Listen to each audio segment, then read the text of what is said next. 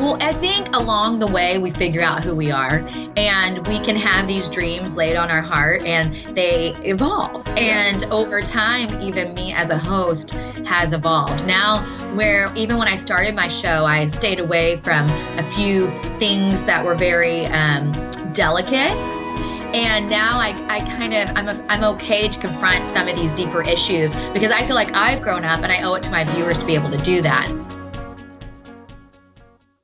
Okay, hi everybody, and welcome to the Undo Anxiety Podcast. I'm Dr. John Duffy. I am your host for these proceedings as usual. Um, thank you again, uh, as always, for protecting some time for myself and my guests. Today, I have the privilege of talking with somebody who I have so much respect for. Um, Whitney Reynolds is joining me today. Whitney is an award winning, Emmy nominated host and executive producer of The Whitney Reynolds Show on PBS. This is a great show dedicated to real issues, motivational stories, and provoking positive change. Whitney is a uh, host on iHeartRadio. She is a wife and a mom of twin one year olds. And I just learned that Whitney is also a new author. Whitney Reynolds, welcome. Hello. Wow. I feel like um, that was that sounds like my whole life summed up in three minutes. Such a riot, yeah. Well, that's a but all those things are very true. Yeah, and that's a busy life, Whitney. I mean, uh, how? First of all, how do you do it all? Like, there's so there's so much to all of this, and the book is new to me. So you and I were just talking yeah. a moment ago, and I can't believe in the midst of all this, you put a book together. Um, where do you get the juice for all of this activity? You know, it's interesting because I always knew I was going to be a talk show host, like from the time I was a little wee one. But what I've realized as I've stepped into adult life and even even motherhood is that all these experiences have led me to where I am. So would I ever have imagined being an author at um, five years old when I was envisioning the talk show? No. Would I have envisioned having a talk show that's dedicated to provoking positive change? No. However, it's been this whole encompassing life twists and turns. You know, I went through a traumatic childhood experience that really led me to being focused on telling stories right. So that helped shape my career. And then when I actually had the platform um, formed for the talk show, I knew that I had to step into that mission. So yeah, the dream was always there, but the involving way I got to where we are, and now this book is just an extension of provoking positive change. It's a 52 week guide of inspiration from our show. So it's really amazing um, looking back on this journey and how I did get here. oh man, it's got to be. What blows me away about your story, first and foremost, is the fact that you kind of were able to telegraph where you were headed when you were a child, like a little kid. How did you know at five, this is, this is my mission here? I'm going to be a talk show host. It is the, the most yeah, well, yeah, you know, it's like the most bizarre question because most of my girlfriends were dressing up as like Disney princesses or pretending they're going to be a hairstylist when they grow up and do or a teacher or mommy, you know, they're playing with their dolls. And I was making um little uh, what what are they? Um toilet paper roll rings with a tennis ball on top, pretending that was my microphone. and here I am, you know, just going back and forth, interviewing people, making my friends throw on their Halloween costumes to interview them in my living room. So as a five year old, I had this vision, which I say was a really great vision because it led me to where I was going. However, it was a lot of pressure. And to be a five year old that knew what they wanted, it was a lot. Like even in high school, I, I anchored the newscast for my high school, but I always put this like, I need to get to the next step. I need to get to the next step. And um, I think there with with vision comes some pressure sometimes. Oh, for sure. So when I think about when I listen to that and I picture this little girl with her makeshift mic, um, yeah. I think it's a real story. Oh, I believe that. I believe that. And knowing you a little bit, I am certain that's a real story. Um, how you know, um, how did you know like that you wanted a voice that you knew you had something important to say yeah that's that's a very interesting question because back in the day when i actually formed this stream talk shows aren't what they are now. The Oprah transformation from trash to class hadn't taken part yet.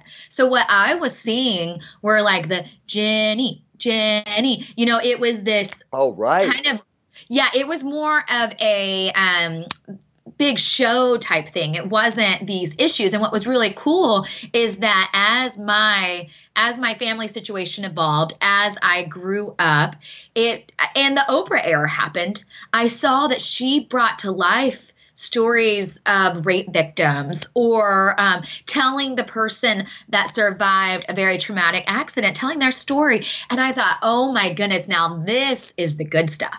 And so that's whenever I really knew. And that was, you know, in my teen years that I thought, okay, this is how I'll pull it out is th- these are the stories I want to tell. So, but you know, when you're a teenager and you graduate college and you go after trying to get into TV, you have to do what you have to do. And I was a morning anchor for a little bit. I started as an intern at Good Morning America. Did I want to end there? No. And I knew if God ever gave me the platform that I now have, I would make the most of it. And so that's what we've done. Yeah, and and you absolutely have, and and um, and your energy is um, it, it's addictive. It, you know, it's so fun to talk with you with you and listen to you because you've got so much um, juice and tenacity. Like I think about like you know having this vision, and I think a lot of people were um, inspired by Oprah, and um, and we're planning like one day I want to I want to sit in that chair and I want to I want to tell those stories, but mm-hmm. so few people actually get there. You've been tenacious, as far as I can tell, every step of the way. I uh, I will share with you that I, I, looked at a video you posted online of a, um, a kind of a, a sizzler reel that you made while a student at Baylor, right? Oh yeah, that and how someone hired me from that, I have no idea. I'm like my favorite is when I'm like, "Hey y'all, welcome to Waco, Texas," because that's where I found it. I literally had to have something that I I said hire me with, and how I got the job, I don't know. That boss, I told him I I wrote him this week because he saw the video, and I said, you know, you're one of my TV angels, and I've had a few of those, but giving me that first real job, whew, I'm still shocked to this day.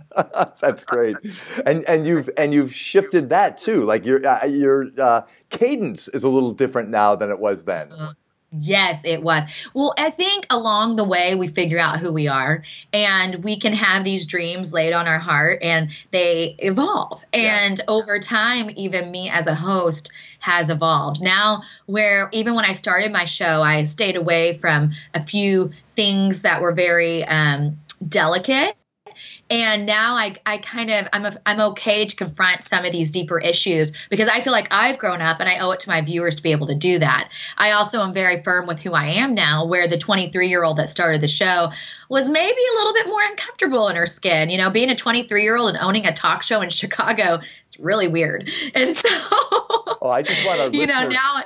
To pause on that for a second, you were 23 years old when you started mm-hmm. your TV show. That is, that's amazing.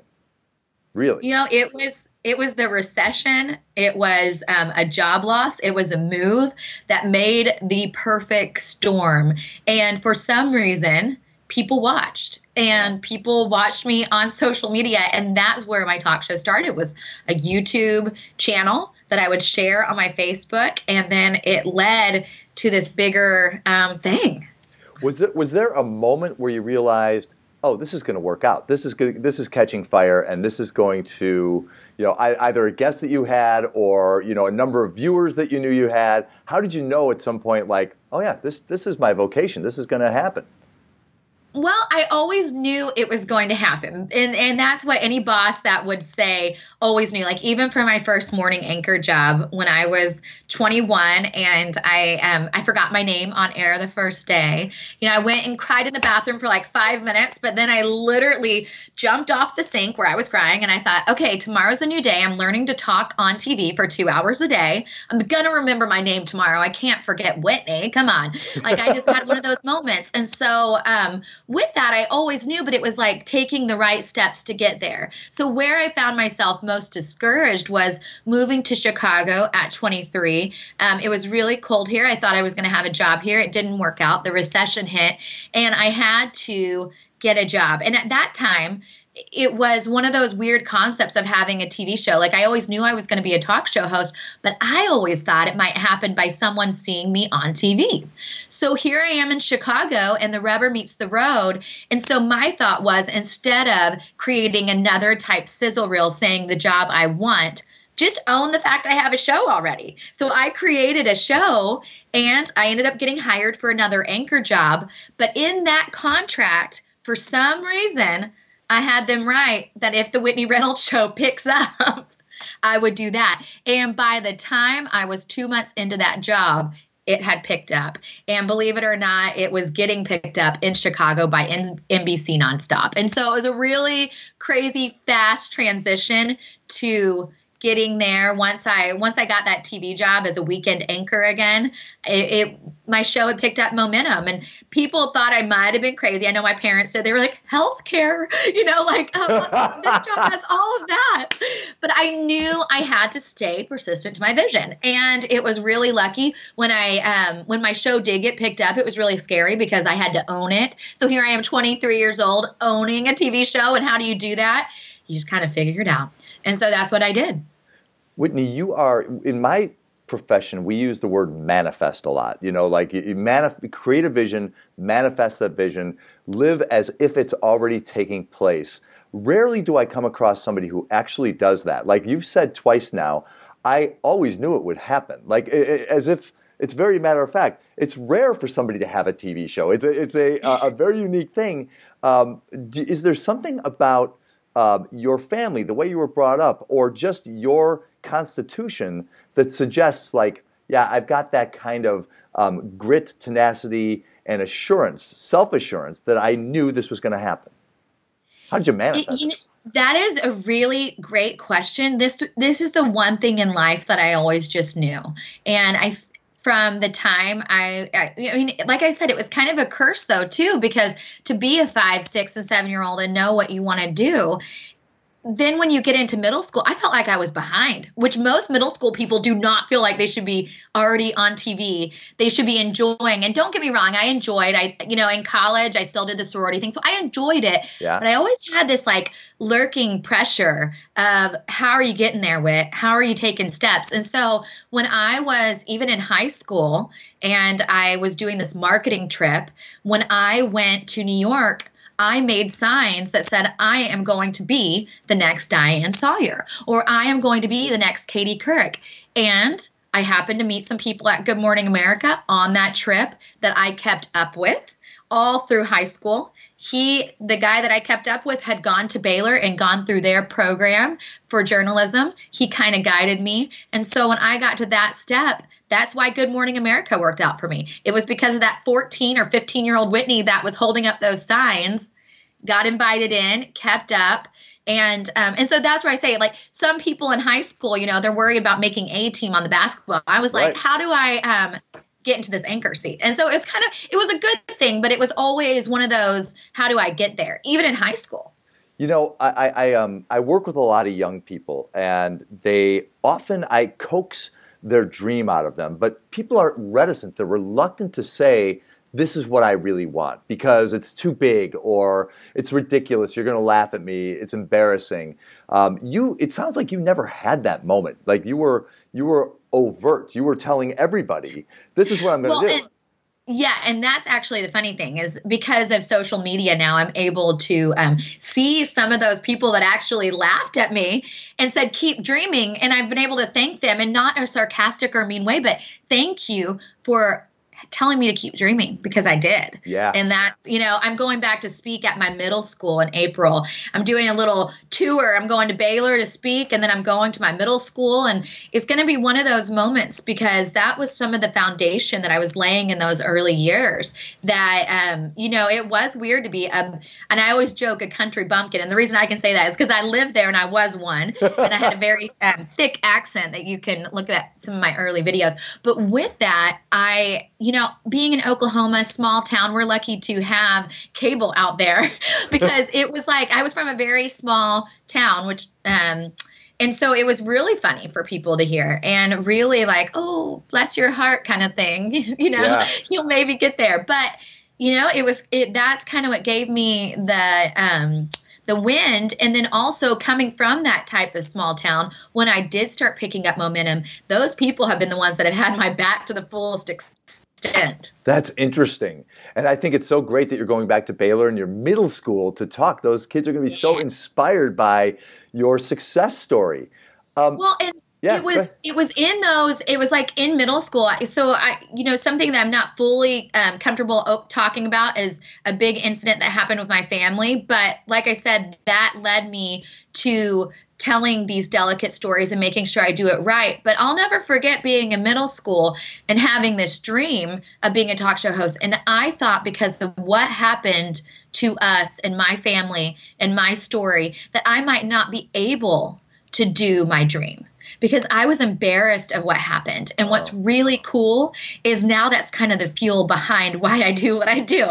So it's really neat to tell people no matter what comes your way, no matter what you might be going through or what your family could be going through, that could be transforming your mission and you have no idea. So that's what's going to be the most remarkable thing about going back to that middle school. Is I remember at that time I kind of had some doubts if maybe my um, family's past would get in my way, and it, it, it didn't. In fact, it fueled a lot of the vision. Yeah, it's kind of quite the contrary, right? Because it's I do think that in real time, so many of us don't realize that like our darkest hour might be the very thing we need, the energy we need to propel us into what, what our future is, you know? And it sounds like that's very yeah. much your story. I know that's not a story you're ready to tell yet, but but hmm. um, there there's something really potent about having gone through something, right? Yes. Well, and it's it's crazy because for so long I was told to guard that. And I needed that at the time. What was what was crazy is I needed to live through those steps. And like I said, something in the last and maybe it's becoming a mom and having a lot of teaching moments in my house, but something in the last 2 years has stirred up inside of me that no, like we can we can all do this and take our personal experiences and help them grow on us. But it wasn't something that happened overnight for me. And being 31, I would say it was in the last two years that that's even stirred up. Even though all along it was helping fuel that, I'm just now getting to the point where I'm able to say, okay, guys, here I am. Here's my authentic self. And this is how I got into this. So, so you suggest maybe that like motherhood, so that, that the big change in the last two years of your life yeah. is certainly having your twins, right?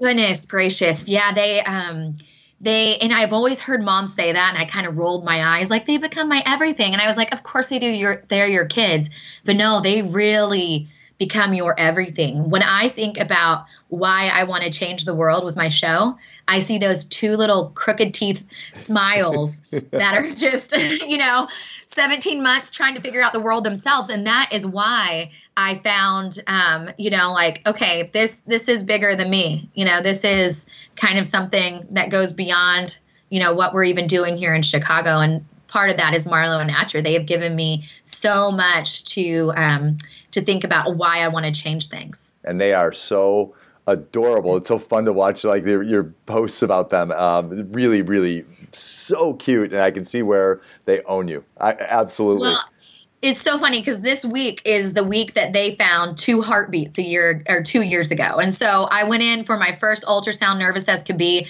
I even dressed up for it. I like put, I did, wore like big earrings. I'm like, just in case they can see me back, or it can, the one can see me back on the ultrasound machine. I want to be ready and then know I'm glamorously excited to meet them.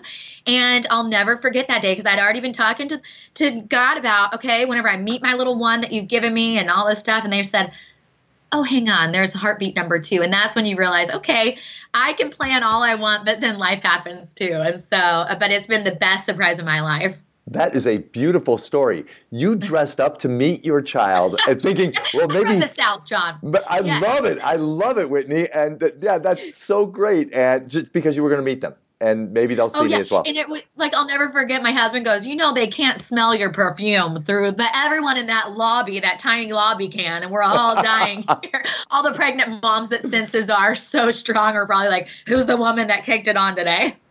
You, um, that that's so great, and I can see where they're inspiring you maybe to tell even broader stories or or more yes. poignant stories. It strikes me listening to you. You're really funny. You're really engaging um, I can imagine at some point, you know, along the way, uh, you consider like, what kind of talk show do I want to have? You know, like, do I want to do I want to be kind of like Jimmy Fallon funny, or do I want to have, you know, or do I want some more Oprah gravitas? You know, and so really, mm-hmm.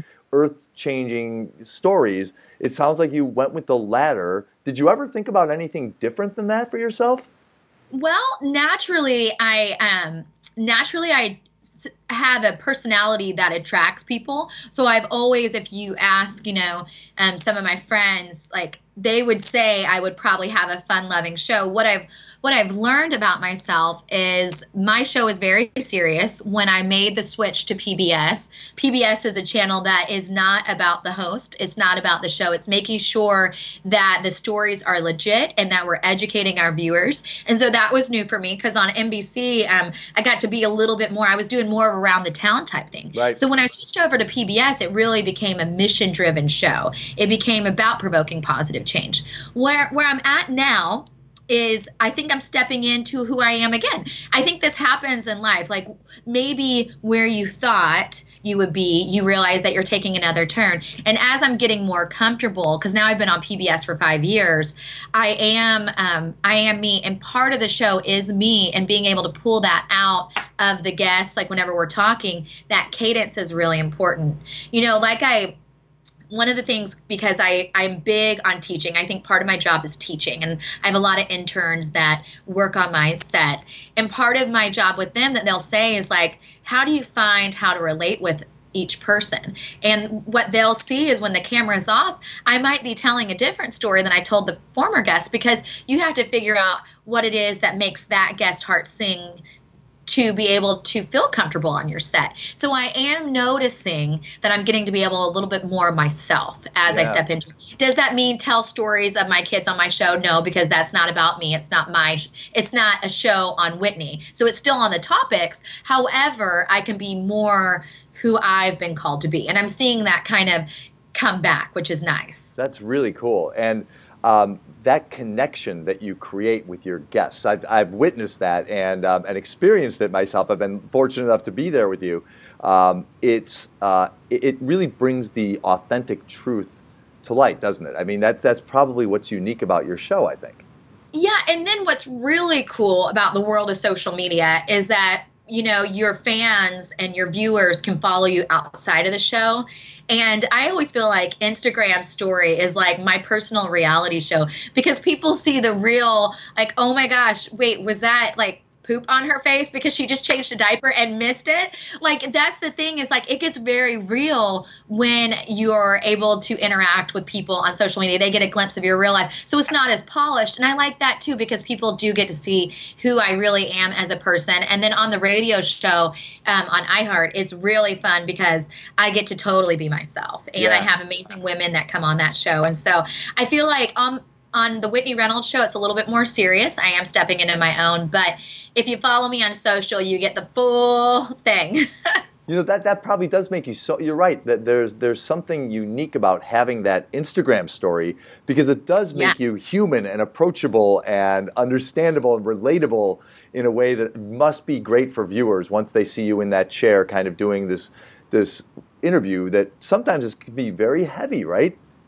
Well, yeah, and people have these ideas of who a person is, and they really have no idea. Like, oh, her driver must pick her up. The reality is, I have two screaming kids trying to get from A to B. I'm, you know, oh, on the TV show, you know, my hair and makeup is done. Is that my life all the time?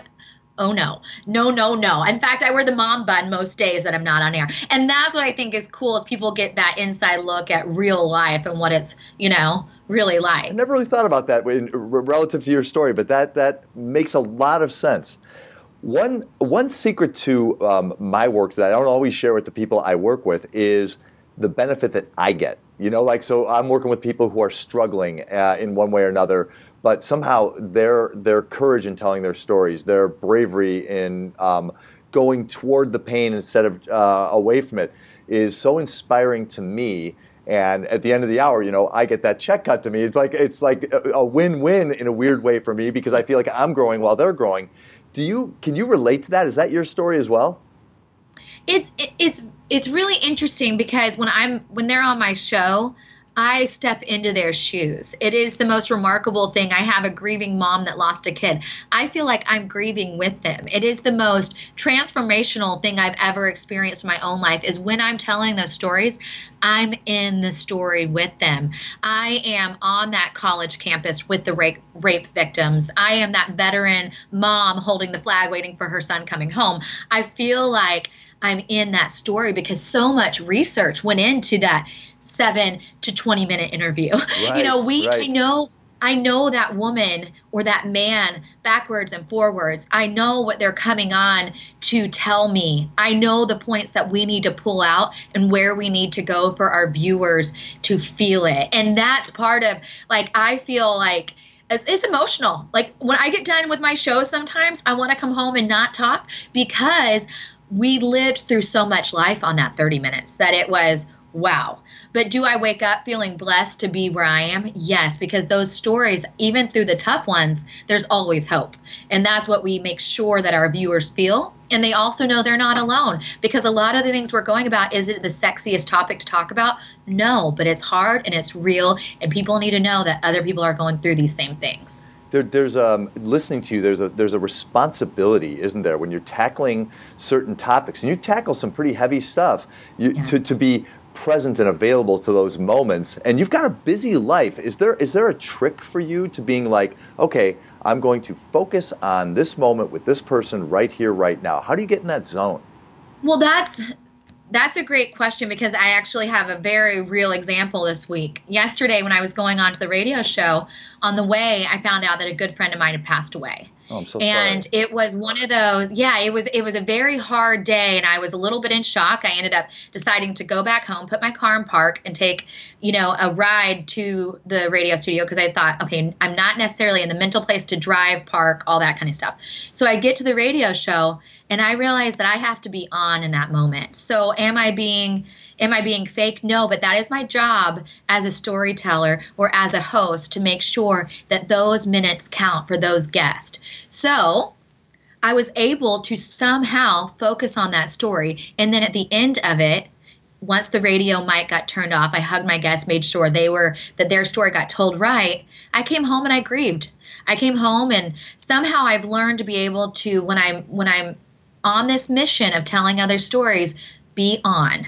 Yeah. But I also realized that I got to take time for me sometimes. And so yesterday afternoon, after everything was said and done, the mic was off.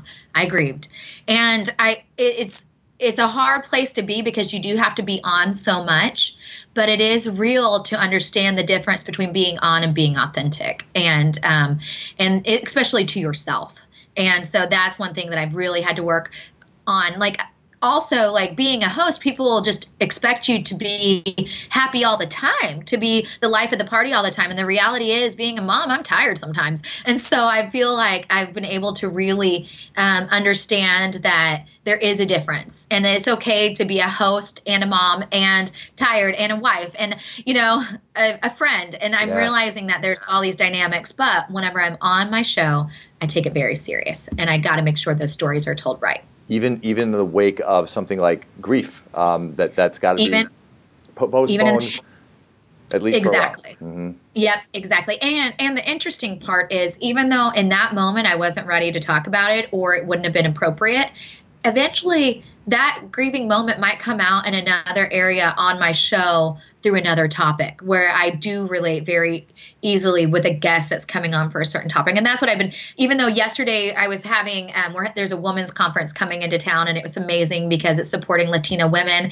And um, the grieving didn't match that story, but eventually there might be where I you know where that would come out of remembering that you know so right. but yeah i i've learned that i have to take time for myself in this yeah no that and that balance sounds mm-hmm. so critical especially when you're delving into areas week week after week that are that can be really difficult and draining i would imagine emotionally Right. And like kind of what I was pulling out of that last part is whenever I was younger, I didn't get that. I, I, thought I had to be on all the time. I thought I owed it to my viewers, to my fans, to my friends, to my family to be that host all the time. And then I realized, you know, Whitney, it's okay to take time for yourself, to understand that if you are having a bad day, that's okay. You're human. And that took a while to step into too, is to understand that there there's a difference between the host and the person, you know, and that and that's okay. And thank you for that, because for anybody listening, that's probably a really important message. So we're listening to somebody who's really driven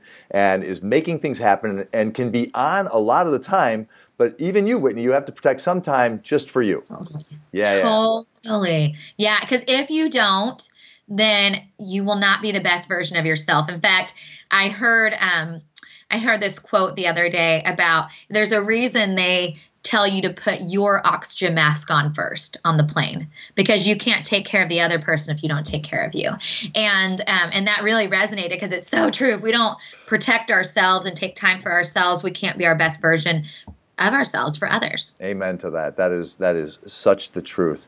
Um, is there is there a story that you covered anywhere along the way that particularly affected you, uh, good or bad?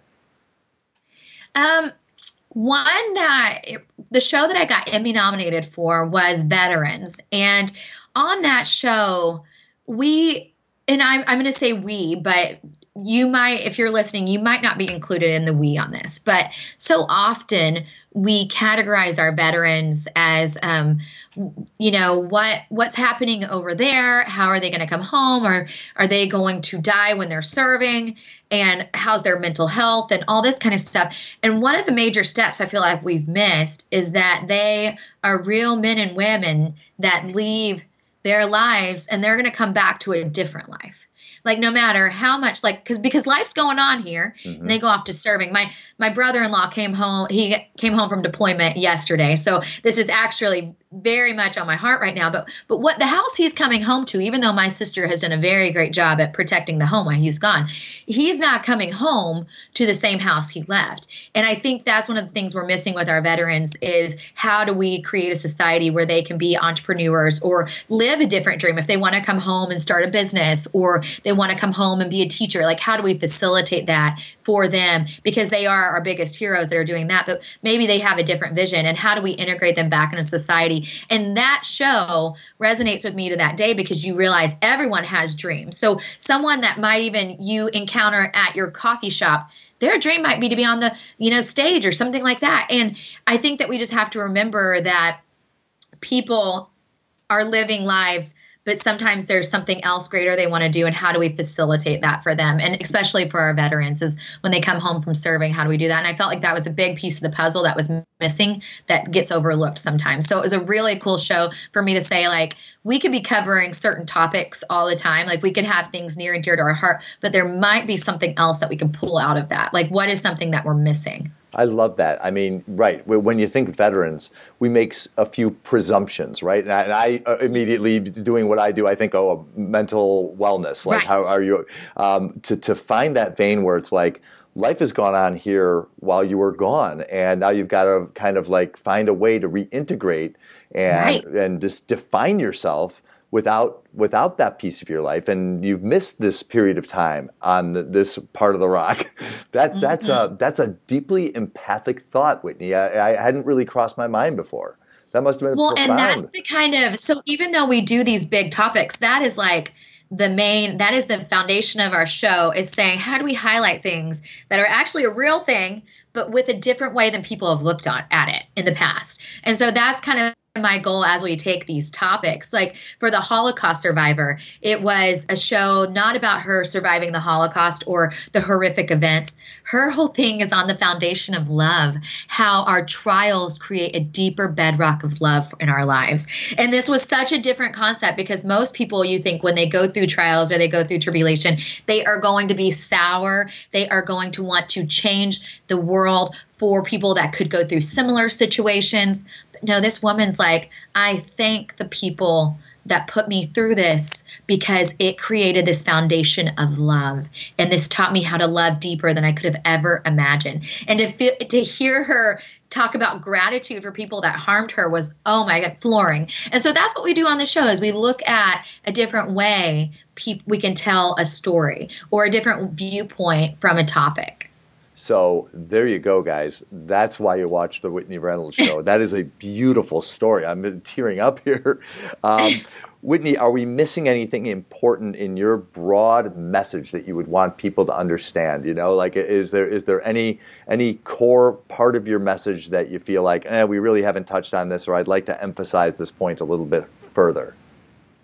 You know, I I would say find your find your true calling to everyone out there listening. Like take some time and look inward at what it is in your life, whether that's a hobby or um, something you know where you can make your mark. I feel like we've all been given gifts, and um, sometimes our gifts can be tucked away because we're living life so fast. And you owe it to yourself to find what makes your heart sing. But then when you find it, make sure that it makes other people's hearts sing. And I think that's like the biggest um, sometimes we just go so fast. We don't figure out what we're really called to do and the mission we're on. And i feel like we all bring so many unique talents to this world. And you got to figure yours out and then share it. Because the world needs you. That's the thing. Like we need your special talent. We need your special gift. And and you don't have the luxury of just letting that sit on the shelf you've got to use it no no, and and that's the thing. Like when I when I started my talk show, did I have um, I did real estate videos too because I realized I couldn't live on just a dream. I needed to pay my rent. I needed sure. to feed me and my dog. Um, but with that, like I still leaned in to figure out what it was that was my special gift that I needed to share. And um, and so you could be working a job you don't like. You could be maybe working a job you do like, but you know you have another talent in there. I think I think you owe it to yourself to figure it out and share it. Okay, folks, that is the awesome, positive energy that is Whitney Reynolds. Whitney, I'm so grateful that you joined me here today. If people want to see the show, if they want to know more about you, um, if they want to buy the book, what do they yes. do? Okay, so WhitneyReynolds.com is your go to stop for anything you want to see with the show, my print, my radio, the book. It's all on WhitneyReynolds.com. You'll see um, our social. You can follow us because I love inspiration. So I share inspiration on the daily. It's kind of my jam. So if you go to whitneyreynolds.com, you can figure out how to navigate where you want to find us, what channel we play on in your area. So we're on PBS. If you live in Chicagoland, you can watch Monday nights at 6:30. Our new season comes out March 26th, and we are throwing a big party because we're going to have the book there. We're going to have me there. We're going to have surprises. It's going to be downtown. Tickets are limited. We don't. We have not released where, but I want you to know it's in one of the coolest spots, and it's very theatrical, if you know what I mean. So so tickets are going to be coming out soon, and I would love for you to go there, but space will be limited. So if you've been looking for a good time or a reason to get out in the city, so our events are always free. So we'd love to see we'd love to see the viewers that we're impacting. So mark your calendars for March 26th, and then head over to WhitneyReynolds.com so you can see everything that's going on with the show and just ways that you can get involved, find your true calling. Okay, get on that, folks. That's Whitney Reynolds. Whitney, thank you so much for joining me. Thank you. All right, folks. Well, I'll talk to you next time. Have a great day uh, on behalf of Whitney and I, um, we'll talk to you next time. Bye bye. You can find this podcast online at iTunes, Podbean, Stitcher, liveleadplay.com, which is affiliated with IPEC Coaching School, and WGN Plus. On my website, there's a free parenting program, uh, drjohnduffy.com. If you are a parent, I strongly encourage you to check that out. Uh, some really good ideas there. Um, if you have thoughts or ideas uh, for this podcast, or if you or someone you know would like to be a guest on this podcast, uh, please email me at johngduffy at drjohnduffy.com. Thank you so much for listening, and I will talk to you next time on the Undo Anxiety Podcast.